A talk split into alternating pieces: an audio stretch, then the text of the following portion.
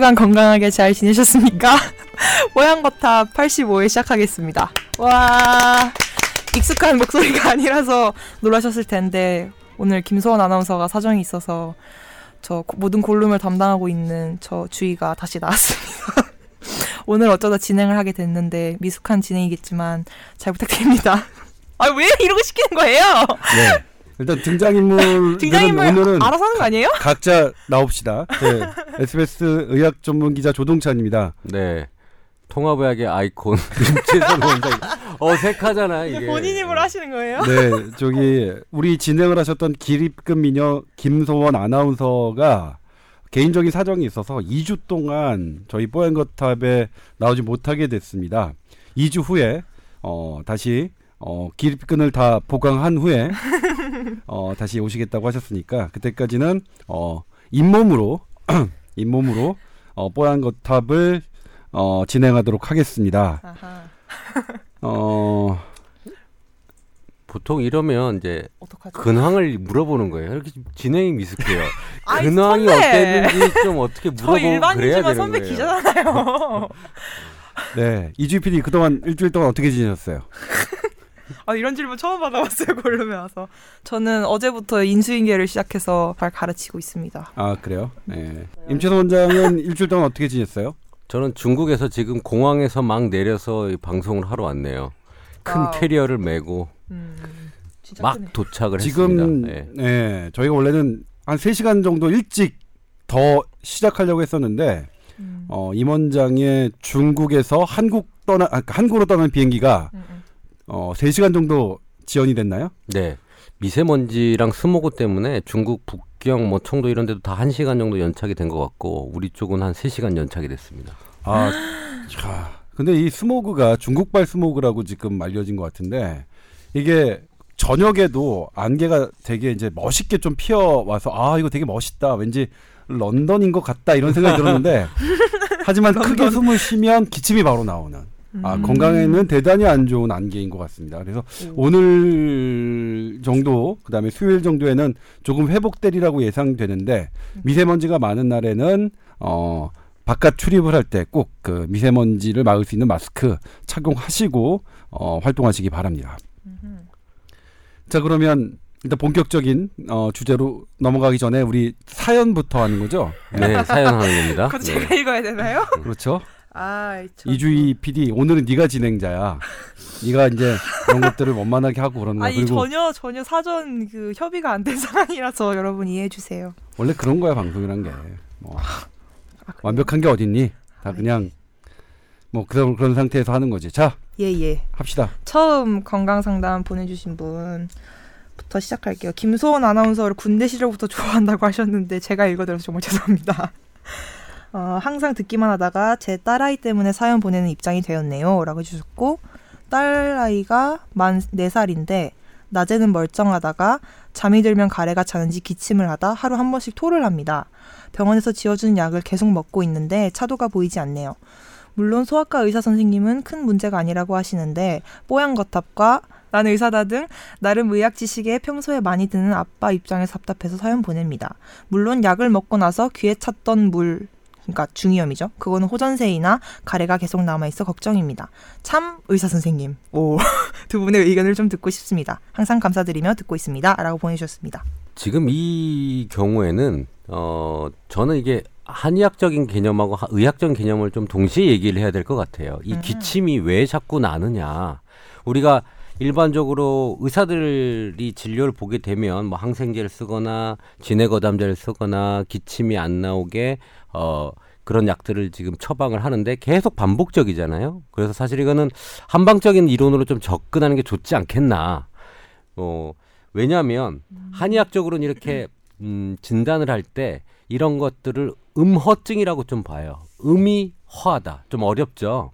근데 이게 음이라고 하는 거는 보통 뭐 혈액, 진액 같은 거고 뭐 양이라고 하면 뭐 기운 뭐 이런 것들인데 이런 어, 음허가 부족해서 오는 것들은 음허를 보충해주는 치료를 조금 하면 상당히 효과가 있습니다. 근데 이게 그걸 이제 이렇게 얘기하면 참 뜬구름 잡는 것 같아서 제가 이제 의학적으로 좀 설명을 해드리면 우리 기관지에 있는 그 점, 점막에는 어, 수분이 어느 정도 있어야 돼요. 그리고 그 어, 뮤코스라고 하는 점액질이 분비되면서 가래 같은 게 오면 그거를 음, 끈적끈적하게 만들어서 손모가 자극이 돼서 가래로 나오게 되는 거거든요. 이런 손모가 자꾸 자극받게 되는 거는 가래가 많이 꼈을 때 그렇습니다. 근데 어, 이런 점막의 수분 정도가 잘 유지가 돼야지만 기침이 많이 줄어요. 너무 말라도 안 되고 너무 많이 나와도 기침을 유발하게 되거든요. 음. 그래서 이렇게 마른 경우에 마른 기침이라고 하죠 우리 사람들 캑캑거리는 기침들 이런 것들은 점막이 많이 마르게 되면 간단한 자극에도 손모가 자극을 받아서 기침이 나는 거예요.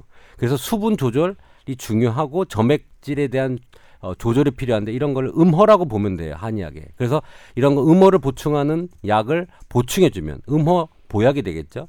그런 걸 보충해주면 어, 잦은 감기나 이런 것들이 조금 예방이 될 수 있다고 봅니다. 아, 네. 설- 너무 설명이 찰졌어 지금. 장난 설명이. 너무 아름답지 이제 않아요? 왜냐면 이분의 따님은 가래가 계속 남아 있어서 그러니까 가래가 섞인 그런 기침이니까 마른 기침은 아니, 아닌 것 같아요. 네. 근데 이제 중이염 애들 일, 지난번에도 이제 같은 사연이 여러 번 와서 저희 몇 번 말씀드렸지만 이 중이염 아이들한테 잘 생겼다가 없어지고 생겼다가 없어지고 이렇습니다. 근데 중이염이 이게 물이 차는 게 물이 차는 것도 문제지만 이 물이 차면 잘 안 들리거든요. 청력이 떨어질 수 있어서 아이의 언어 발달 문제가 생길 수 있어서 그렇게 지속적으로 어, 물이 차는 중이염일 경우에는 수술적 치료 거기다 관을 하나 꼽는 거거든요.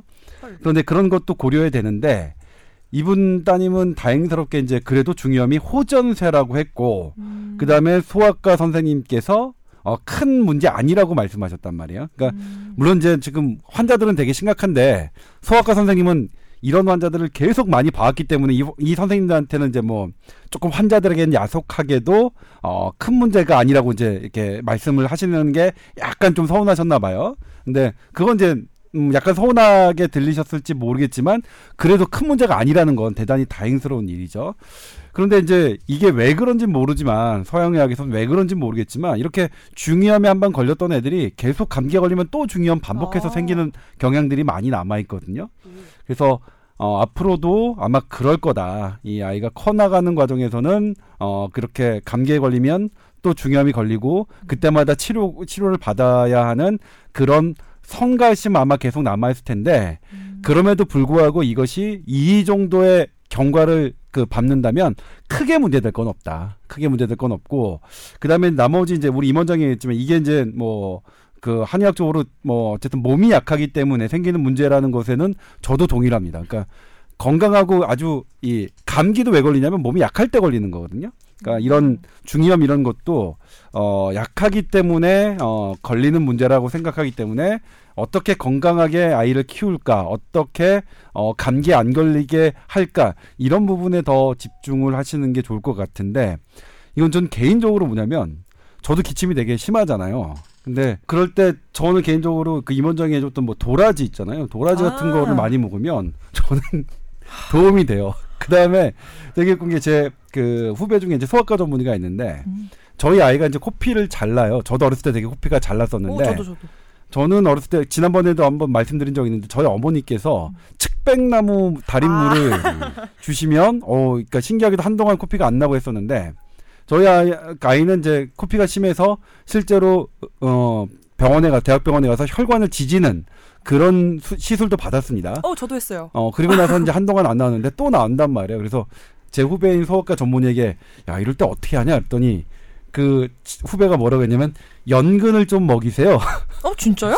연근? 이 연근이 뭐 한의학적으로 관련된 건가요? 마 이게 코피를 멈추게 하는 한약재 1등 코풀 속 뿔, 음. 어, 서각이라고 하는 거고요. 음. 그거는 이제 동물 보호법에 의해서 이제 지금은 먹어서는 안 먹어서 되는 안 되는 안 거지만 되는 아. 최강의 코피를 먹게 하는 재료입니다. 아, 진짜요? 오, 네, 되게 그걸 신기하다. 달여서 먹으면 오, 뭐. 아까 측백, 연근 이런 거는 중간급이 되는데 이게 청, 성질이 차요. 오. 올라갔던 열을 끄집어 내려서 음. 음, 차갑게 만드는 것들이 성질이 있거든요. 이제 이런 것들은 아 측백은 더 효과가 좋습니다. 항염증 작용도 있으면서 열도 내리고 열이 내려지면서 확장 이런 걸 막으면서 어, 압력을 내리겠죠. 그래서 코피가 잘 멈춥니다. 그러니까 어, 그런 민간 요법들을 음, 어, 한번 해보는 것도 좋고 정 안 되면 이제 한약재 그런 걸 넣어서 먹으면 되는데 이제 보통 한약재 그런 단일제제를 먹으면 항상 문제가 됩니다. 좀 그런 것들을 커버할 수 있는 거를 음. 섞어서 먹어야 되는 걸 항상 염두에 두시고 드십시오. 아, 근데 코피로 말씀드리자면 저는 개인적으로 제가 했던 측백나무는 음식으로 사용되는 재료는 아니기 때문에 음. 그건 전 권해드리고 싶지는 않고 연근은 우리 음식으로 먹는 거니까 음, 음. 연근은 괜찮은 것 같아요. 그다음에 중이염은 어 이런 지금 호전세니까 크게 걱정하지 마시라. 그다음에 날씨 따뜻해지고 애가 어뭐 이렇게 건강해지면 뭐뭐 그리고 커 나가면 해결될 문제니까 어 그렇게 큰 걱정하지 마시고 그냥 아이 잘 어 기쁘게 잘 놀아주시고 그렇게 하시길 바라겠습니다. 제가 중국에서 막 왔잖아요 지금. 음, 중국의 수많은 공항과 뭐 차 이런 간판들을 아. 보고 광고를 보고 왔는데 어 아까 제가 이런 코 그 이런 감기 많이 걸린 애들한테 음어증을 보호해주는 약을 먹어야 된다고 얘기를 했잖아요. 네네. 그런 거의 대표적인 게 육미지향탕이에요. 한의 한의학계에서 육미지향탕을 모르면 안 그래요? 되는 아주 유명한 처방이에요. 음을 보호하는 처방인데 그게 광고판 같은데 다 있는 거예요. 재형화돼 가지고 아. 어, 병원약도 그렇게 광고를 하지만 한약재도 재형화돼서 다 판매를 하고 있는 거예요. 소아용, 어른용 뭐 이렇게 오. 해가지고 판매를 하고 있고 그거에 대한 어, 적응증들도 나와 있고 음. 그래서 참 이거 보고 아 우리는 의학 쪽에 지금 비, 비중이 많이 높아져 있는 상태지만 그런 것들이 효과가 있기 때문에 사람들이 사서 먹지 않겠어요? 그래서 아 우리도 한의학 적인 그런 제형들이 좀 잘 나와서 국민들이 쉽게 사서 효과를 좀 보면 좋겠다라는 생각을 하고 왔습니다. 아, 저 질문 있어요. 육 육미지왕탕이죠? 네, 여섯 가지 맛이 나나요? 여섯 가지 재료가 나, 있어요. 아, 음. 아, 뭐 오미자에서 다섯 개 만나서 오미자라고 하는 것처럼 네. 그런 거구나. 육미가 있고 팔미가 있어요. 오, 어. 그럼 여덟 가지가 들어가는 네, 거예요? 거기에 아. 두 가지를 더하면 그 다음에 어, 두 가지를 더하면 이제 십전 대보탕이 되는 거죠. 아, 어. 오, 어, 진짜 신기하다. 야 이게 뭐가 신기해? 이렇게 뽀얀 것도 열심히 들어본 적이 없어요. 안 주니까 열심히 듣게 되네. 적어가겠다. 뭐, 꿀팁. 뭐 그, 그런 게 중요해요. 뭐 두 가지 더하면 뭐 십이미 관중탕 뭐 계속 있어요. 근데 음, 계속 있구나. 처음에 처음에 얘기했잖아요. 사물탕 가르쳤잖아요. 아, 아, 맞아, 맞아. 4, 6, 8 이렇게 나가는 거죠. 어, 오, 그런 느낌이구나. 14는 제가 모르겠어요. 아직 의학 지식이 짧아서. 예. 아, 의사 선생님 무슨 음. 의학 지식이. 하여튼 이런 것들은 음모를 보호하고 병원에서 차도가 있게 좀 지켜보다가 계속 재발이 되면 그때는 뭐 한방치를 받는 게 한 가지 방법이 아닐까 음흠. 이렇게 마무리 짓고 싶네요. 예, 예. 그럼 이때 다음, 다음 사연을 어떻게 자연스럽게 넘어가죠? 네. 두 번째 사연입니다. 죄송해요. 이분은 심리 건강 상담 보내주셨네요. 오, 이분 되게 열심히 사신 분 같아요. 대학 입학 후에 적지만 소중했던 공익 월급, 4개의 과외, 알바까지 해서 동생 재수비까지 지원해 주시고 부모님 살림에 모든 돈을 들였다고 합니다. 가족들이 잘 돼서 후회하거나 아쉬운 건 없지만 이렇게 살아온 게 쌓여서 심리적으로 본인에게 돈을 쓰는 게 되게 어려워지셨대요. 무조건 아껴야 한다는 강박관념이 생기고 뭐 하나 사려고 해도 되게 오래 걸리고 뭐 내가 이런 걸 사도 되나 하는 생각이 들기도 해서 지금 이런 심리 상태에 있는 게 되게 지친다고 써주셨습니다. 그래서 질문은 어떻게 하면 경제적 문제와 심리적 저항선 사이에서 안정적 심리를 가질 수 있을까요? 라고 질문해 주셨고요. 두 번째로 번외 질문도 있네요. 의학적으로 심리 문제를 해결하는 가장 좋은 방법은 어떤 건지 여쭤보시면서 책 읽는 걸 되게 좋아하시나 봐요. 뭐 읽는 순간만큼은 참 좋은 것 같습니다. 라고 덧붙여 주셨네요. 이건 어떻게 해결해 주셔야 되지? 네 이분 사연을 보니까 어릴 적 저를 보는 듯한. 정말요? 아 아끼고 뭐 가족 위해서 헌신하고 봉사하고 이런 제 어릴 적 삶이 떠오르네요. 와우. 그런데 이분은 이제 일단 어 이렇게 써놓고 나니 괜스레 속이 후련합니다. 어, 쓰는? 것만으로 본인이 어쨌든 일단 어떠한 걸 얻으셨어요. 그리고 이분이 질문하신 어떻게 하면 경제적 문제와 심리적 저항선 사이에서 안정적 심리를 가질 수 있을까? 여기에 정말 구체적이고 명확한 답변을 할 수 있는 사람이 있을까요? 모든 아마- 사람이 다 그걸 괴로워하죠. 다 쓰고 싶죠. 어, 다 쓰고 싶죠. 근데 사실 저는 저희 부친께서 돈의 개념을 갖지 말고 너가 하고 싶은 일을 해라. 그러다 보니까 빚만 늘었습니다. 어, 이거는 잘못된 것 같아요.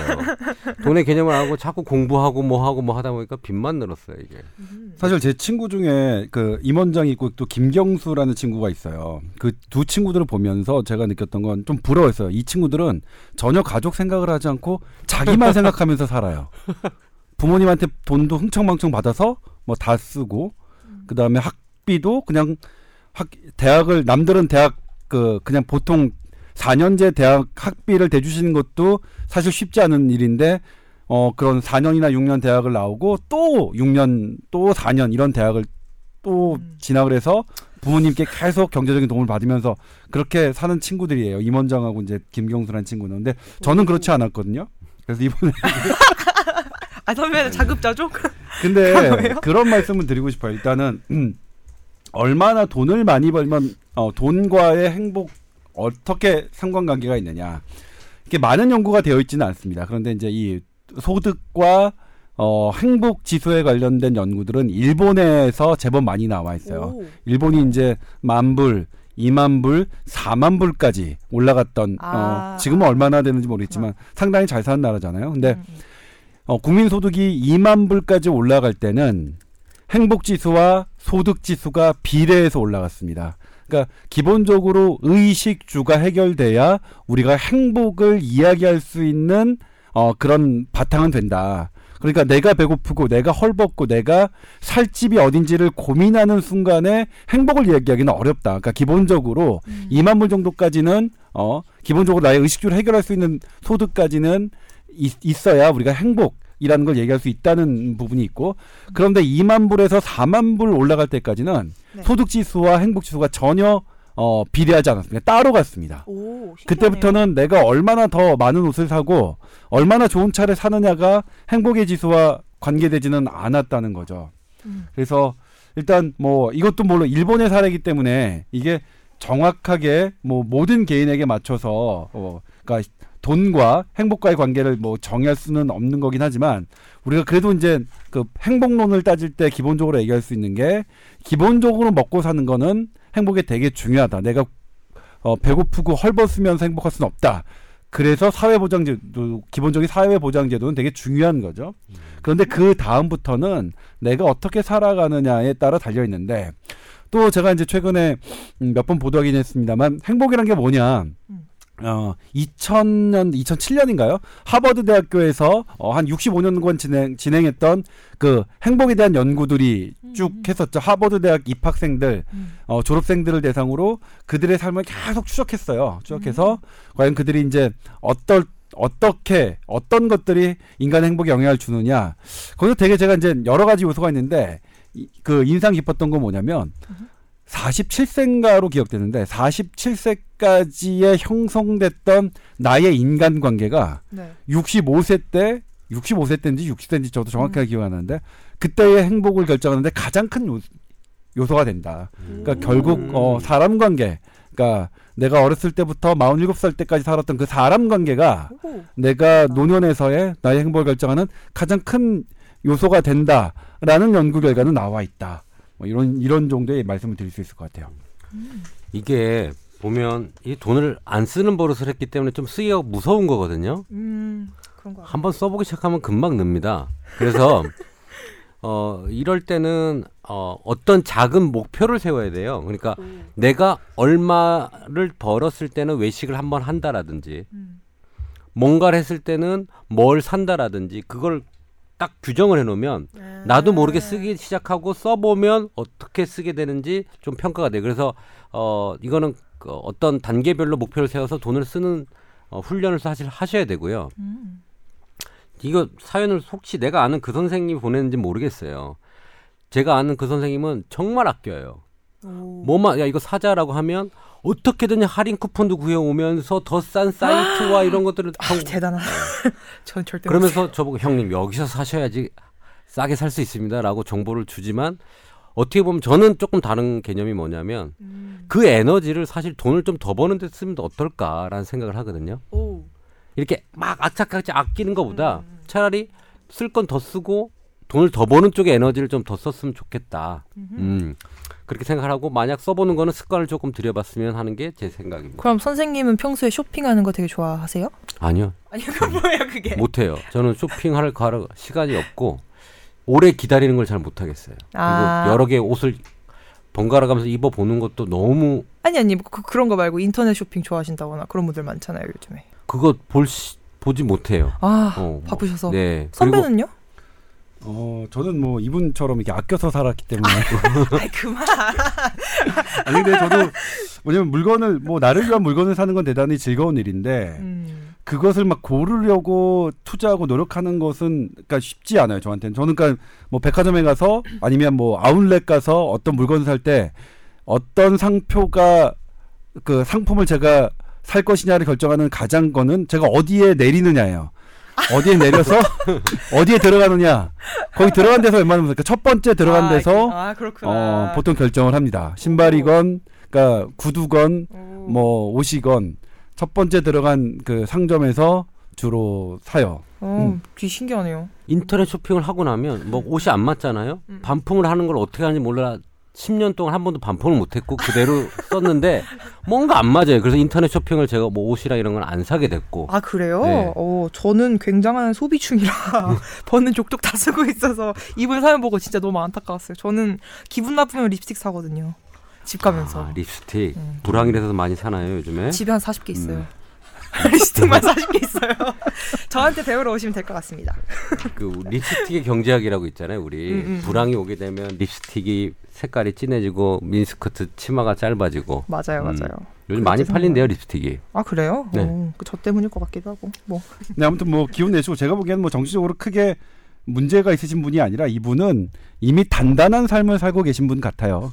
이제 단단한 삶을 산, 사는 분들도 이렇게 가끔은 외롭고 어, 심리적으로 힘든 부분은 당연히 있는 거니까 어, 그렇게 계속해서 열심히 살아가시길 바라겠고 뭐 이렇게 뭐 마음 힘들 때 저희한테 사연 보내주시면 저희가 같이 고민하고 그렇게 하도록 하겠습니다. 따뜻한 마무리. 아 역시 따뜻한 안. 아 이, 이놈의 따뜻한 천성이야 아, 진짜. 왜 사람들이 모를까? 작가원이 엄청 어? 크게 웃네. 그러면 다음 세 번째 사연은 평범한 직장인님께서 보내주신 사연입니다. 오 이거 조동찬 의학 전문 기자님. 은 그냥 의학 전문 기자님이고 임채선 원장님의 깊이 있는 지식과 따뜻한 조언은 졸로 존경심이 생겨나게 아니지. 이거 뭐냐면 조동찬 의학 전문 기자님, 임채성 원장님의 깊이 있는 지식과 따뜻한 조언, 그러니까 깊이 있는 지식과 따뜻한 조언을 꾸미는 말이 조동찬 의학 전문 기자님과 같은데? 임채 아닌 것 같아요. 아닌 것 같아요. 그리고 김선 아나운서님의 목소리는 듣기만 해도 엔돌핀이 차오른다고 했는데 85회는 엔돌핀이 좀 부족해서 죄송합니다. 어쨌든 노안 교정 렌즈 삽입술에 대해서 질문을 보내주셨어요. 사랑하는 저희 어머님이라 써주셨네요. 엄청 효자신가 봐요. 어 그래요. 좋아요. 사랑하는 저희 어머님. 음. 이게 이렇게 사소한 표현이 음, 음. 어머님하고 관계가 좋지 않으면 절대로 이런 표현이 나오지 않는다고 생각해요. 오호. 어머니를 사랑하기 때문에 이, 이 여기에서 이런 게 나오는 거예요. 그 선배는 좋습니다. 평소에 사랑한다고 하시나요? 아 그럼요. 저희 어머니 와우. 늘 사랑합니다. 저는 근데 어머니는 많이 싸워요. 아, 어, 어려워 어려워요. 참 많이 싸워. 왜 맨날 이렇게 네. 빠진다니까. 음. 사랑하는 저희 어머님은 평소 틈날 때 책 읽는 것을 굉장히 좋아하시는데요.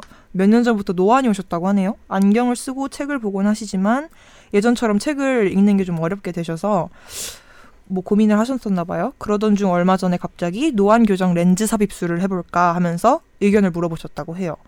근데 이제 어, 부작용 같은 게 너무 걱정이 되셔서 뽀얀거탑에 메일을 보내주셨어요. 여기 질문이 되게 많은데 부작용에 대해서 궁금해하시고 백내장 수술과 왜 이야기가 같이 나오는지 뭐 다 인공 수정체를 삽입해서 해야 되는 건지 추천할 수 있는 수술인지 빗번짐 제거가 없는지 정말 어머니를 사랑하셔서 이렇게 많이 질문을 보내주셨습니다. 어떤 것부터 답해야 될까요?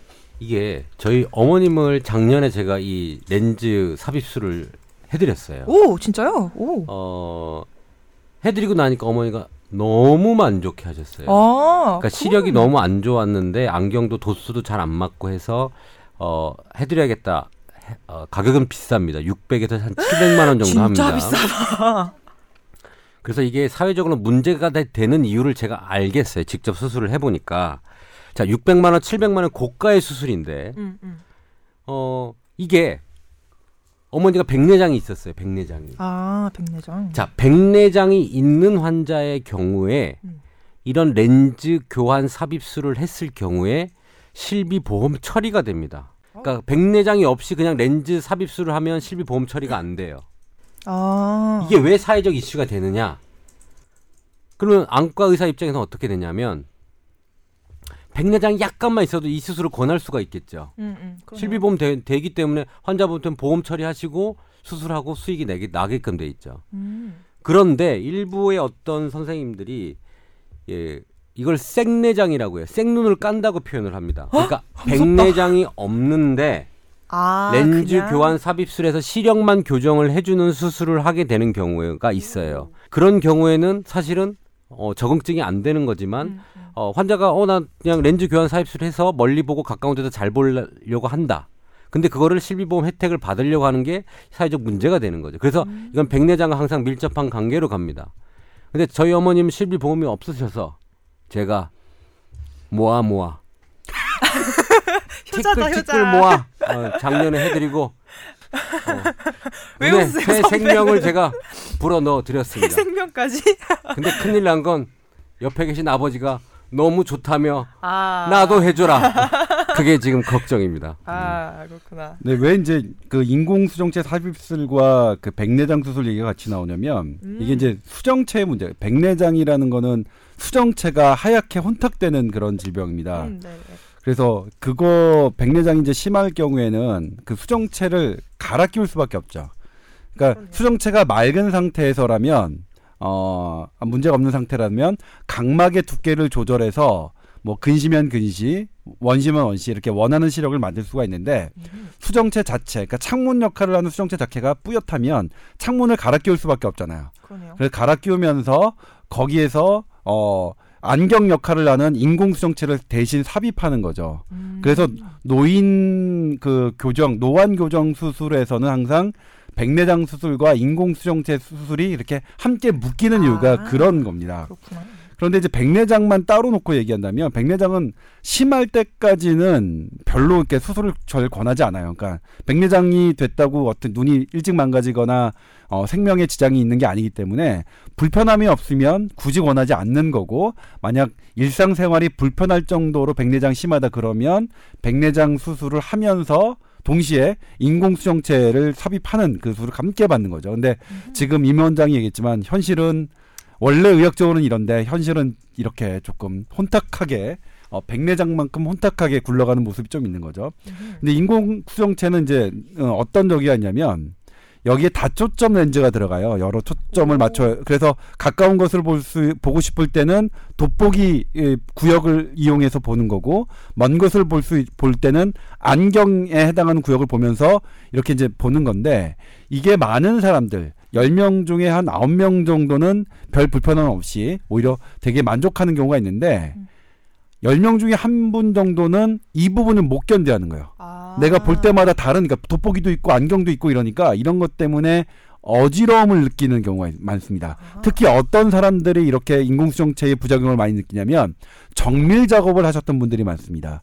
아. 의사로 따지면 치과 의사, 이비인후과 의사 선생님들 한 곳을 오랫동안 집중해 왔던 작업을 오랫동안 하셨던 분들은 이런 인공수정체를 꼈을 때 음. 이게 어지러운 이런 증상을 나, 타낼수 있습니다. 근데 그런 분이 아니고 대부분은 어, 만족도가 높습니다. 다만 비용 문제가 지금 임 원장이 지적했듯이 그러네요. 비용이 비싸서. 어, 그런 부분이 있지만 만약 어머니께서 되게 어, 책을 보시고 이런 것들이 되게 즐거웠는데 그런 것 때문에 너무 불편하시다. 음. 그렇다면 저는 한 번쯤 어, 생각해 볼 만한 요소라고 생각을 해요. 음. 저희 어머님 책은 보진 않고 뭐 자꾸 동계산을 해요 써요. 동계산. 뭘 하시는지 모르겠지만 이제 그 그렇구나. 숫자가 잘 보인다고 얘기를 하시네요. 그럼 그럼 이 빗번짐 제거 같은 이 경우는 어떻게 되나요? 제가 이제 그 어머니가 그렇게 수술하고 확 좋아지고 나니까 갑자기 저도 라섹을 하고 싶어가지고 작년에 음. 라섹을 했어요. 아 그래요? 하신 거구나. 원래 나이가 이렇게 있으면 40이 넘어가면 라식 라섹을 좀 안 하게 되고 어, 음. 이유는 노안이 오기 때문에 그렇게 하고 나서 또 시력 교정이 안 되는 경우가 있기 때문에 나이 먹어서 안 한다고 했는데 어 그쪽 원장님께서 또 신기술과 뭐 여러 가지 데이터를 가지고 해보자고 했어요. 그래서 오. 근데 그렇게 썩 만족할 만한 성과는 아니에요. 어? 물론 그래요? 어, 음. 나이가 먹어서 그, 그런 회복도 한 2, 3개월 좀 늦었던 것 같아요. 그래서 음. 이거는 라식 라섹은 젊었을 때 하는 거고 음, 음. 약간의 빗번짐이나 이런 것들은 있지만 저는 지금 그래도 안경을 안 쓰는 부분이 참 잘 된 것 같아요. 음. 0.78 정도 나오는데 오 부럽다. 저 지금 어. 안경 쓰고 있는데 젊었을 때 하세요. 어, 세포가 살아 있을 때. 어? 립스틱 사느라 다 썼어 돈이 없어. 그러니까 이게 빗번짐 이런 것들은 이제 라식 라섹 각막을 깎는 그 시력 교정 수술에서 흔히 나타나는 거고 이게 어머니 같은 경우에는 아마 각막을 깎지는 않을 거예요. 깎지 음. 않고 수정체만 이제 이 다초점 인공 수정체로 사, 삽입하는 거라서 이런 그 어, 이렇게 지금 라식 라섹 수술 후에 하는 빗번짐이나 이런 그그 그런 것들은 어머님 쪽에서는 그렇게 많이 발생하지는 않을 거예요. 다만 이제 한다면 그런 어, 어지러움증 이런 음. 것들이 혹시 있을 수가 있는 그런 부분이 있겠죠. 그리고 항상 백내장하고 같이 있기 때문에 백내장 수술을 잘 하시는 음. 병원에 가서 삽입 수술을 받으시는 게 좋습니다. 아하 예. 그렇군요. 그러면 저 이제 벌써 네 번째 사연이네요. 음, 오늘은 조금 진도도 빠르고 내용도 그러네요, 좀 그러네요. 산뜻한 것 같아요. 소원 선배 듣고 계신가요? 잘하고 있답니다. 이분은 보험 관련 내용 문의 주셨네요. 한방 치료를 되게 선호하신대요. 한의원 쪽을 자주 다니고 계신데 지인이 한의원 쪽에서도 실비보험이 된다는 말을 해주셔서 그것을 듣고 보험회사에 문의를 해보셨다고 해요. 어, 근데, 아, 한의원 쪽에서 비급여 치료는 안 되고 급여만 된다는 말을 들었습니다. 단 상해 의료비 특약이 있으면 비급여 치료나 급여 치료 모두 된다는 말을 들었습니다. 그리고 이 분이 자신의 보험을 확인한 결과 2008년경에 실비보험 가입을 하여 상해 의료비 특약이 있었습니다. 그래서 한약을 실비보험으로 먹을 수 있다는 생각이 기뻐하며 청구를 하였습니다. 하지만 보험회사에서는 보험금을 줄 수 없다는 답변을 들으셨다고 해요. 상해 의료비 특약이 있으면 준다고 해놓고 왜 안 주는지 이렇게 일방적으로 안 주면 저는 어디에 문의를 해야 하는지 화가 났습니다. 보약의 개념도 아니고 아파서 치료 목적으로 한방 치료를 받는 건데 보험 처리가 안 된다는 것은 부당하다는 생각이 들었습니다. 제가 가입한 보험만 이러는 건지 다른 회사에 있는데 제가 모르는 건지 원래 한의원 치료는 이런 건지 알고 싶습니다.라고 보내주셨네요. 보험을 이게 실비보험이 되는지 물어보는 환자들이 요즘에 참 많습니다. 의사 의료 어, 의료 쪽에 이제 치료를 받아도 한방 의료 쪽에 치료를 받아도 각각이 어, 실비보험 처리가 되는지 물어봅니다. 음. 근데 재미난 건 2009년 전에 들었던 네. 보험 환, 고객 환자들이 있어요. 네네네. 황금의 보험입니다. 오 그래요? 한의원 의원의 모든 것들이 다 쓸 수가 있고 오. 상해 특약 같은 게 있으면 내가 조금만 자, 다쳐도 한약을 먹을 수 있고 오. 치료가 다 되고 또 다음 날에는 병원에 와서 병원 치료 받고 한약 치료 받고 다 할 수 있는 보험이 있어요. 근데 2009년 이후에는 그게 나눠져서 음. 못 받게 됐죠. 음, 그래서 2009년에 만약에 보험을 들고 계셨던 분은 그 보험이 어떤 보험인지 잘 파악을 해서 가보는 아니지만 쭉 가지고 계셔야 되지 않을까 아, 생각을 하고 있고 이분처럼 보험이 어, 똑같은 건데 자기가 받- 한약을 못 먹었다 이거는 의사 원장이 보험을 잘 이해를 못해서 코드를 잘못 써줬을 거예요. 아. 어, 상해 코드 뭐가 좀 아이고. 다친 부분 있으면 상해 코드를 어, 해서 했으면 다 받았을 겁니다. 음. 그래서 그 이거는 코드가 어떻게 되는지 한번 확인을 좀 해보시고요. 음. 이게 보험회사들이 왜 한약을 다 뺐냐면 네. 옛날에 음. 다쳐서 왔어요. 음. 음. 다쳐서 왔으면 다쳐서 온 약을 줘야 되는데 그쵸? 보약을 줬어요. 아, 그게 뭐야? 비싸잖아요, 보약이. 그러네요. 어, 환자가 다쳐서 왔는데 보약을 주니까 어, 보험회사 입장에 손해가 나기 시작한 거예요. 그렇기 때문에 한약에 대해서 보험 급여를 빼달라고 요청을 해서 빼게 된 거죠. 음. 그래서 한약에 대해서는 우리 국민들이 보험 혜택을 다 못 받는 거예요. 아. 공구단에서도 안 되고 실비 보험에서도 안 되게 되는 겁니다. 그런 비밀이 있었구만. 그런데 오 2016년부터인가 뭐 추나라든지 봉침이라든지 한의원에서 하는 어 여러 가지 한약 말고 어, 어 한약도 되는 보험이 있어요. 뭐 암이 걸렸을 때 아, 아, 네. 뭐 좀 특이한 경우에 한약이 되는 보험들이 출시가 되긴 했지만 아주 미미한 상황이고 음. 지금은 보통 어 병원 치료 어 우리 의학적 병원 치료하는 데만 실비 보험을 쓰고 있는 상태입니다. 그래서 상해 의료비 특약이 있는 경우에는 그걸 꼭 가지고 계셔야 될 것 같아요. 음, 왜냐하면 병원도 되고 한방병원도 되고 한의원도 되고 다 되, 기 때문에 어, 상해 의료 특약은 상당히 주, 저는 안 들었거든요. 오. 어, 병원 하면서 알았어요. 아 이거 들었어야 되는데라는. 이 너무. 늦어버렸구만. GPD는 보험 있어요? 저 아빠 보험회사 다니십니다. 아, 그래요? 그럼 잘 돼 있겠네요. 어. 아유 뭐 착돼 있죠 저는. 아. 그래서 아버님이 보험회사 다니셔서 네가 돈을 펑펑 쓸 수 있는 그런 아 환경이었구나. 아니에요 무슨. 부럽다. 아유 아닙니다. 부러워. 저 그러면 다음 분도 실비보험 관련해서 보내주셨네요. 그러니까 이거는 간단하게 하죠. 치질 네. 수술비가 실비가 되느냐 안 되느냐 이게, 이게 되는 게 있고 되지 않는 게 있다. 뭐 이런 이거는 되게 간단합니다. 그러니까 이게 가입 연도가 치질이 빠진 연도가 있어요. 아 그래요? 네. 그 딱 특정 연도만? 특정 아니 특정 연도부터는 빠지는 아, 거예요. 부터 네. 그 다음에 그 우리 그 정맥류 하지 정맥류도 빠졌어요. 오 그러니까 신기하다. 예전에 든 사람은 다 되는데 최근에 아. 이제 빠지게 된 거는 그 다음부터는 그게 보장이 안 되는 거예요. 늦은 치질은 거. 그렇죠. 우리나라에서 가장 많이 하는 수술 1위가 치질이잖아요. 그러네요. 늦은 조금만 거. 아파도 가서 수술한다는 거죠. 그러면 입원하잖아요. 음. 입원비 나오지 뭐 나오지. 음, 음. 그러니까 손해가 나니까 자꾸 그런 걸 빼기 시작을 하는 거죠.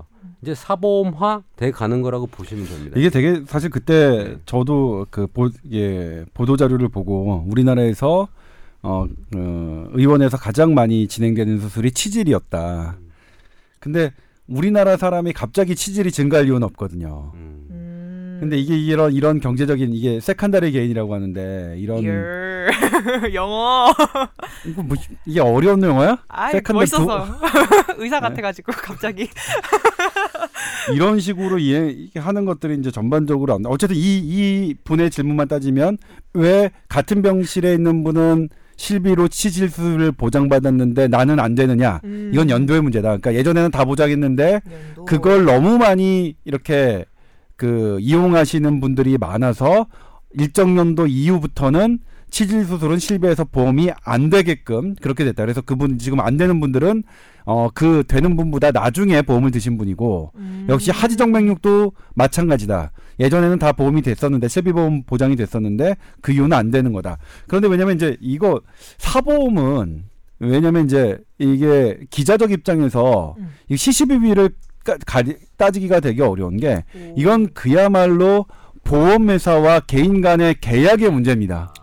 이게 그러네요. 정당하냐, 그러니까 시, 이게 왜 치질을 보상해 주는 게 정당하냐, 정당하지 않느냐를 따질 수 있는 문제가 아닙니다. 그러니까 내가 벤츠를 사거나 내가 소나타를 사거나 이런 정도의 계약의 문제이기 때문에 음. 이건 보험회사와 어, 사적으로 하는 영역이기 때문에 이게 치질 수술비를 하- 뭐 보장하는 게 맞느냐 안 맞느냐 하는 부분을 사회적으로 옳고 그름을 따지기는 되게 어려운 문제다라는 말씀을 좀 추가로 드리고 싶습니다. 그런데 그러면 보장해 주겠다고 하는 거를 이제 과도하게 쓰는 거를 어떻게든 막으려고 할 거 아니에요 보험회사가. 그렇죠. 음. 뭐 요즘에 하디슈인 도수 치료를 못 하게 한다. 어허. 뭐 10회 이내로 제한한다. 음. 뭐 3회만 받아도 무슨 서류 내나 뭔 소리 계속 괴롭힙니다 환자를. 음. 정말 받아야 할 사람들이 못 받는데 음, 음. 그러면 계약대로 했으면 걔네들은 해야 되는데 어떻게든 그런 것들을 안 주려고 많이 노력을 하고 있다는 거기 때문에 저는 조금 보험회사가 조금 약간 미워요. 아니 근데 죄송합니다. 오늘도 저희 페이스북 제 페이스북 한 의사분이 올리셨는데 이게 이제 실비보험 환자들의 실비보험 규정에 따라서 진료하는 행태가 너무 안타깝다는 거예요. 내가 의대에서 의학 의대 교과서에서 배운 것, 내가 학회에서 학회 가이드라인대로 치료하지 못하고 맞어요. 실비보험이 규정하는 대로 치료할 수밖에 없는 현실이 너무 안타깝다고 하는데 아, 이런 부분 어떻게 해결해야 될까요? 이런 부분들이 이제 아, 조금 저희가 어, 올해 정유년 새해를 맞, 음, 맞아서 좀 더 머리를 맞대고 논의를 해봐야 되는 부분이 아닌가 생각하고 있습니다. 3년 전까지 음. 하지정맥류 수술이 실비보험이 됐을 때는 오. 하지정맥류 간판이 너무 많이 보이지 않았었어요? 그랬던 것 같아 진짜 요즘 하나도 없네. 하나도 없어진 이유가 그게 빠졌어요. 아, 그래서. 그래서 그 병원들이 아. 다 문을 닫는 거예요. 기계도 안 팔리는 거예요.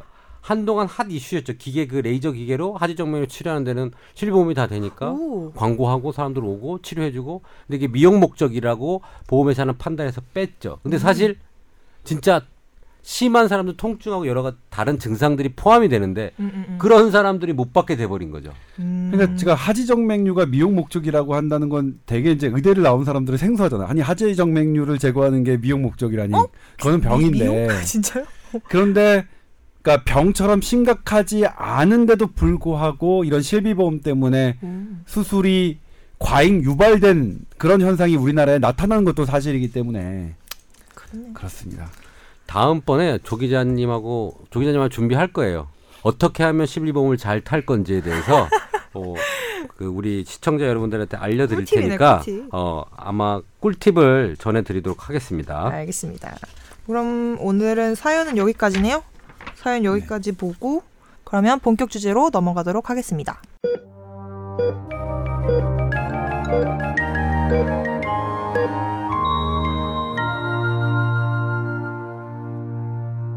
이번 본격 주제는 조동찬 선배께서 가져오신 혼술족이에요. 저 제 얘기네요. 어떤 근데 혼술족은 갑자기 어쩌다가 나온 거예요? 혼술족이라는 게 이제 혼자 술 마시는 사람을 혼술족이라고 합니다. 음.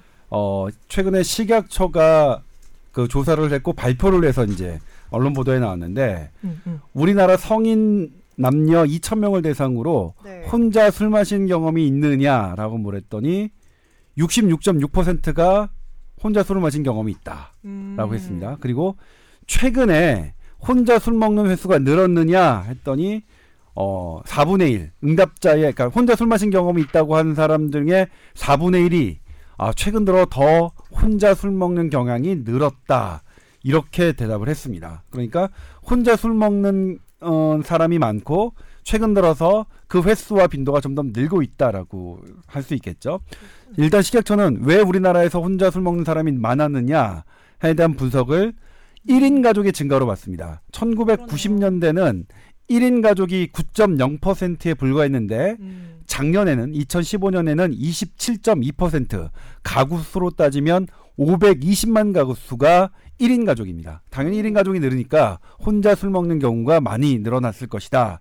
라는 거고 그 다음에 이제 제가 생각하기에는 어 최근에 또 김영란법 있지 않습니까? 아. 아예 접대 문화를 금지한 그렇기 때문에 아. 어, 이 김영란법의 영향도 상당히 있다. 그리고 최근에 또 이 현 시국 상황도 관련이 있지 않을까요? 그렇죠. 그쵸. 음. 안 이거 뭐? 무슨 일을 하더라도 집에 가서 뉴스를 보면 아 아, 맞네, 맞네. 시국이네, 시국. 그런데 이제 여기 조사에서 재밌었던 게 혼자 술을 마실 때는 맥주를 선택하는 게 제일 많았습니다. 어, 맥주를 제일 많이 마셨고 그 다음에 소주, 과실주, 탁주, 위스키 이렇게 순으로 이, 이어졌고요. 그 다음에 혼자 술 마실 때는 여럿이서 술 마실 때보다 음주량이 좀 적다 이렇게 답하신 분이 많아요. 그러니까 적은 양을 마셔도 빨리 취하는 것 같다. 우리 이거 뭐 경험 많이 해봤잖아요. 그런데 문제는 그럼에도 불구하고 세계 보건기구의 기준으로 위험한 양까지 마시는 혼술족이 많다. 오. 근데 그게 여성이 40.1%, 남성이 36.1%였는데 남성보다 여성이 음. 어, 혼자 마실 때도 그 위험한 양 정도의 많은 양을 마시는 성향이 더 높다. 이런 결과가 나왔어요. 그렇죠. 남자랑 먹으면 어, 위험을 위험할 수 있으니까 좀 적게 먹게 되지 않나요? 이, 이주희 PD? 저요? 아닌가? 혼자 먹을 때는 좀 안전하잖아요. 그러니까 좀 많이 그렇죠. 먹어야 되고. 임원장 그런가? 같은 남성하고는 되게 위험한 사람이야. 마실 버릴 거예요, 때. 술. 마음의 척하고 버릴 거예요. 근데 대부분의 남성은 뭐 그렇지 않는데 어쨌든 여성이 오히려 혼자 마실 때 술을 더 많이 마시는 성향이 나타났습니다. 그런데 이제 여기서 왜 혼자 먹느냐 이렇게 물어봤더니 편하게 마실 수 있어서 그다음에 스트레스를 풀기 위해서 그다음에 함께 마실 사람이 없어서 그리고 비용 절감을 위해서 이런 이런 대답이 음, 나왔고요. 비행절감. 어디서 혼자 술을 마시냐 이렇게 물어봤더니 집이 가장 많았습니다. 85.2%로.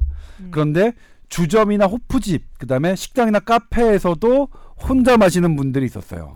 그러니까 최근에 그 뉴스에도 보면 혼자 술 마시는 사람들을 위한 카페, 술집 이런 게 있는데 아, 아, 이 실제로도 그렇게 조사가 됐습니다. 음. 그런데 그러면 혼자 마시는 술이 건강에 어떤 영향을 미치느냐 이런 걸 좀 따져봐야 될 것 같아요. 음.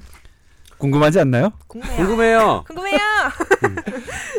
자 원래 그 이주희 PD 네. 술을 소량의 술 술을 마시는 게 음. 뇌 건강에는 어떻다고 알고 계세요? 소량? 네 적은 양. 막 이를테면. 소주 세 잔, 어. 그렇죠? 소주 두 잔, 뭐 소주 한 잔 이 정도. 좋지 않을까요? 그 정도는 괜찮을 네, 것 같은데. 소주 세 잔, 두 잔 정도까지는 논란이 있습니다만 소주 한 잔 정도는 그 뇌혈관의 음. 건, 그 튼튼하게 해서 오히려 뇌 줄중을 예방한다는 그런 연구 결과가 있었던 건 사실입니다. 그런데 지금은 그렇지 않습니다. 아 술은 그래요? 적은 양이라도 뇌에는 반드시 안, 좋, 안 좋다 이런 결과가 나왔는데 그게 이제 아. 2012년도에 미국 웰슬리 대학에서 네네. 어, 그런 연구를 했습니다. 30년 동안 어, 술의 양과 뇌의 부피의 상관관계를 연구했는데 음, 하루에 소주 3잔 정도를 매일 마시면 음. 30년 있다가 음. 나의 뇌의 부피가 1.3%나 빨리 줄어듭니다.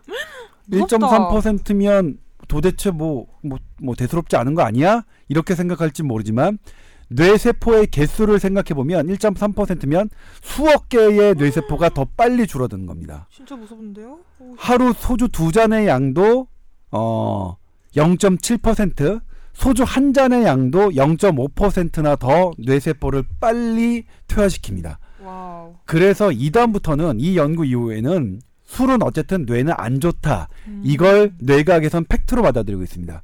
그래서 국내 유명 그 뇌과학 연구센터는 아예 이 연구 다음에 회식 자리에서조차 술을 금하는 그런 내규를 마련했습니다. 왜냐면 뇌과학 연구소 사람들은 뇌가 이제 생명이니까요. 저희 오늘 회식하기로 했었는데 이런 얘기하니까 되게 아이러니하네요. 그런데 2004년도에 어, 유럽 3개국 공동 연구팀의 한 연구 결과가 있습니다. 그 연구 결과에서는 술을 마시지 않는 사람이 술을 마시는 사람보다 치매 위험도가 40%나 높게 나왔습니다. 오, 이게 오. 지금으로 봐서는 틀린 팩트죠. 음, 크네요. 2000, 그 틀린 팩트인데 음. 그 당시 2004년도에는 이게 대단히 그 되게 오. 화제가 됐던 연구예요. 술을 마시는 게 오히려 치매 위험도가 낮다. 어 들어본 것 같아요. 음. 그런데 그 거기서는 좀 잘못된 연구가 있었습니다. 어. 잘못된 부분이 뭐냐면 이 사람들의 여러 가지 활동 중에서 네. 사람과의 만나는 사교적인 활동의 시간이 보정되지 않았어요. 아. 음. 그래서 후속 연구팀들이 사교 활동, 사람과 만나는 활동을 보정해서 다시 결과를 냈더니 역시 술을 마시는 사람이 치매 위험도가 훨씬 높게 나왔습니다. 음. 그런데 그러면 그러면 사람들을 많이 만나는 건 치매에 도움이 되는 거네요. 그렇죠. 어, 지금 뭐냐면. 현대의 뇌과학자들이 치매를 연구하는 사람들이 치매 예방 활동 중에 가장 중요하게 생각하는 포인트가 사람과 어울리는 겁니다. 어. 지금 일본이나 유럽에 있는 치매 센터들이 다 공동 생활을 기반으로 만들었거든요. 그렇게 하는 데는 아. 이런 연구 결과들이 뒷받침되기 때문이에요. 그러니까 우리가 음. 치매를 이기기 위해서는 혼자 지내는 게 아니라 음. 계속해서 사람들과 어울리면서 이렇게 지내야 되는 거거든요. 오 따뜻해. 그런데 그런데 그런데 지금 아까 말씀드렸지만 2004년도 연구에서 혼자 지내면 술을 마시는 사람보다도 오히려 더 치매 위험도가 높거든요. 음. 그럼 혼술족은 뭐 거의 그냥 끝난 거네요. 바로 그렇죠. 그러니까 우리가. 여럿이서 술을 마신다는 건 음. 여럿이 술 마신다는 건 어, 치매에 안 좋은 술 술이 하나가 들어가는 대신 반대로 여럿이서 아, 지낸다는 그러네요. 치매 예방 활동 이게 두 가지를 동시에 하는 거예요. 음, 음, 음. 치매 예방 활동과 치매에 안 좋은 활동. 음. 그런데 혼자서 술을 마시는 거는 아, 치매에 안 좋은 활동을 두 가지를 동시에 하는 거니까 그러네. 이게 의학적 뇌가 뇌 건강을 상 뇌 건강을 기준으로 본다면 혼자 술 마시는 게 상당히 안 좋을 수 있다는 거죠.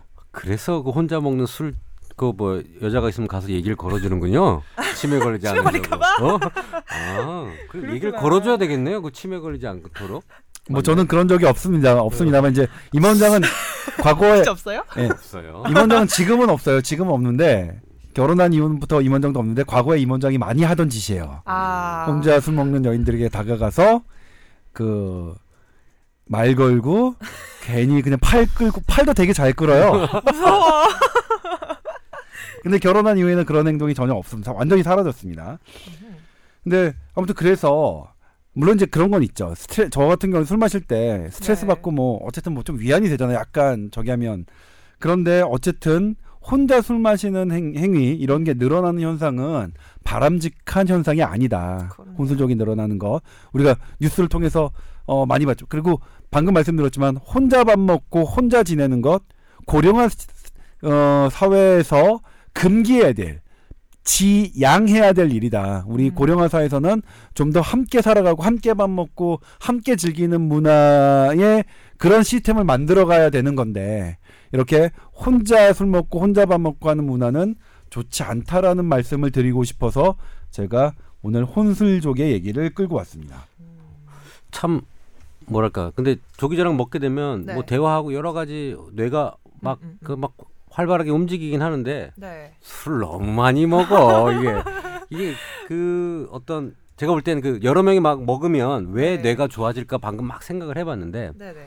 그런 것 같아요. 이저 앞에 있는 사람이 하는 대화도 신경을 쓰면서 음. 그걸 다시 판단해서 어떻게 어, 대받아 쳐야 되겠다. 아하. 어, 조기자를 어떻게 눌러야겠다 이런 여러 가지 생각을 하게 되거든요. 그러니까 그런 여러 사람의 대화 하나 하나가 뇌를 여러 분야에 일깨워 주는 것 같다는 생각을 좀 하고 있고요. 어, 어, 그런 것들이 어떻게 뇌 발달 그러니까 뇌 치매가 어, 가는 길을 조금 막아주지 않겠나라고 생각을 좀 하- 하게 되네요. 음. 네. 어쨌든 그럼에도 불구하고 술 자체는 상당히 뇌 건강을 해치는 거기 때문에 그러니까 치매를 위해서라면 여러 회식 자리에서 여러 명이서 물을 마시는 것 그게 가장 좋겠는데 그게 이제 가능하지는 않겠죠. 그래서 그런 부분을 좀 생각해 봐야 될 것 같은데 술로 인한 병이 어떤 사람이 더 많이 생기느냐 음. 술이 센 사람이 더 많이 생깁니다. 어, 그러니까 블랙. 술을 많이 마시는 사람들이 블랙아웃 현상, 아, 기억이 아예 네네. 끊기는 필름이 끊기는 현상이 많이 나타나는데 음. 더 많이 나타나요. 술센 사람이. 음. 근데 블랙아웃 현상이 1년에 두 번 정도 겪으면 치매 위험도가 대략 8배쯤 높아진다는 연구 결과가 있거든요.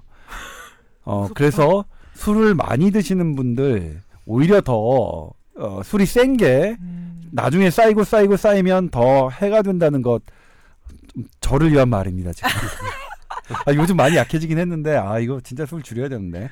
그다음에 술을 마시고 얼굴이 빨개지는 분들은 이분들은 술로 인한 피해가 훨씬 더 극명하게 나타납니다 단기간에. 오. 그래서 본인들 뭐 잘 아실 텐데 그렇게 술을 먹고 얼굴이 빨개지는 분들한테는 권해서는 안 됩니다 술. 그분들에게는 술이 어 대단히 극약처럼 안 좋게 활, 그 작용할 수가 있으니까 그렇고 또 하나가 뭐냐면 이제 어 가임기 여성 아, 특히 임신 첫 달 두 달은 그 임신을 했는지 잘 모르거든요. 그러네요. 그런데 그럴 때 술을 드셔서 상당히 이제 고민을 하시는 분이 많습니다. 의외로. 어, 그럼에도 불구하고 이제 뭐 어, 따지보면 그렇게 큰 위험이 생기는 건 아니지만 대부분 이제 다 해피하게 음. 어, 이렇게 어, 결론이 나는 경우가 많지만 그래도 어쨌든 가임기 여성에게 술 권하지 않는 것 얼굴이 빨개지는 분에게 술 권하지 않는 거는 우리가 조금 정착해야 되는 문화가 아닌가 라고 생각해서 한번 다시 한번 강조해서 말씀을 드리겠습니다. 근데 조 기자님은 가임기 여성과 비가임기 여성하고 술을 먹, 먹을 때 가임기 여성하고 술을 먹고 싶잖아요. 아니 그렇지 않습니다. 아니에요? 아니에요? 0.1초 정도 정적 있었는 것 같은데 아, 약간 약간 망설였어요. 아, 근데 저는 만약에 이제 아니 왜냐면 술자리에 여성을 상대로 가임기 여성일까 아닐까를 그 생각하진 않고 이제 다만 결혼한 분에 대해서는 음. 그렇잖아요. 그러니까 근데 저는 술을 권할 수 있는 위치에 있지 않기 때문에 음, 그러니까 회사에서 뭐 누굴 만난 사람이 야 술 마셔 이렇게 한다고 마실 수 있는 사람 없어요. 저는 지금 제 위치가 아, 그러니까 누굴 제가 이제 너 술 안 마셔 그러면 어디다 대고 술을 권해 이렇게 바로 예. 그 반발이 들어오는 그런 위치이기 때문에 저는 그러니까 저희 윗분들한테 말씀드리는 거죠. 알겠습니다. 알겠습니다. 왜 사람이 사람하고 있어야 뇌가 활성화되느냐? 음. 사람만 그런 게 아닙니다. 강아지 같은 경우 보면 강아지가 네. 막 하다가 네. 어떨 때 강아지가 제일 펄쩍펄쩍 뛰죠? 내가 집에 동네 왔을 주변에 강아지가 왔을 때 그래요. 아니 내가 집에 왔을 땐줄 알았지. 아니 아니 뭐 그렇긴 하죠. 일단 주인이 왔을 때도 그렇긴 하지만 우리가 산책을 할 때 강아지가 하고 그다음에 우리 동물 사자 같은 경우에도 막 영역 표시를 하잖아요. 동물들이 왜 그래요. 영역 표시를 할까요? 본인 사자를 알아보기 위해서 침범 그러니까 내 영역에 오지 말라고 영역 표시를 하는 거예요. 그러니까 사자가 영역 표시를 하는 게 코끼리 너 들어오지 마, 기린 들어오지 마 이렇게 할 목적이 아니거든요. 음. 왜 동물들은 자기의 종족에게 영역 표시를 하고 자기 종족이 왔을 때 하느냐? 그건 이건 진화론에 나온 얘기인데 음. 자기가 종족을 번식할 수 있는 영역이 그러니까 적이기 때문에 대상이기 때문에 그러니까 걔는 오. 개하고 그 종족을 번식할 수 있고 사람은 사람하고 종족 할, 수, 할 수밖에 없잖아요. 음, 음. 그러니까 당연히 나와 비슷한 그 이세를 만들 수 있는 사람에게 나의 뇌는 자동적으로 활성화되고 반응하는 거죠. 그러니까 이제 그런 의미에서 사람은 어쨌든 간에 계속 음. 사람 사이에서 머무르는 게 물론 음. 앞으로 그 뇌각이 어떻게 변하고 저기 할지는 모르겠지만 지금 2017년 현재는 뇌각이 말하는 음. 치매의 가장 좋은 예방 활동은 사람들 사이에서 어울려서 사교 활동을 하는 거예요. 사교 활동이 사교 댄스 춤추고 막 이런 거 아닙니다. 그냥 사람들과 어울리면서 이야기하고 어 뭐 어루만지고 이런 부분입니다. 어루만지는 건 뭐예요? 아, 뭐 악수하고 이렇게 누님분들 다- 다른 침- 의미로 들렸었는데. 아니, 아 제가 왜냐면 치매 때문에 그 출장 취재를 많이 갔거든요. 외국에 이제 음. 유럽에도 가고 뭐 일본도 가보고 그랬는데 거기서 하는 활동들이 다 그래요. 크- 크게 보면 아왜 별거 아니네. 뭐 이거 뭐야? 그렇게 하는 건데 그 별거 아닌 활동이 이렇게 그냥 같이 모여서 생활을 하는 그런 부분이더라. 음흠, 그렇군요. 오늘 선배 되게 따뜻하시네요. 그냥 원래 따뜻하지. 새해 들어서 마음가짐 새롭게 하신 것 같은데. 그렇군요. 새해 첫 방송인가요? 그러네요. 어, 새해 인사를 아쉽다. 어, GPD님이 한번 하시고 네. 어, 오늘 마무리하는 건 어떨까 싶네요. 잠깐 오늘 주의 PD 오늘 마지막이잖아, 그렇죠? 오늘 뽀얀 거탑 저 마지막이네요? 그러고 보니 그렇게 마지막. 오, 그, 마지막인데 뜻깊은 진행을. 했네. 진행은 하지 않았고요. 그냥 앉아 있었습니다. 어, 그러네요. 제가 여름에 와서 얼마 안 있다 가는 것 같은데 오늘 시간이 이렇게 됐네요. 아쉽습니다. 오늘 원래 소원 선배랑 다 같이 좀 재밌게 마지막 방송 하려고 했는데 안타깝게 그렇게 돼서 제가 미숙하게나마 잘, 잘 끼워 앉아서 해봤는데 어떠셨을지 모르겠어요. 오늘 어, 2017년에도 새해 복 많이 받으시고 뽀얀거탑 가족들 모두 건강하시고 저도 앞으로 사연을 많이 보내볼게요. 어디 아픈 데 있으면. 예, 알겠습니다. 네, 뽀얀거탑 청취자 여러분들 새해 복 많이 받으십시오. 자, 새해 복 많이 받으십시오. 많이 받으세요. 네.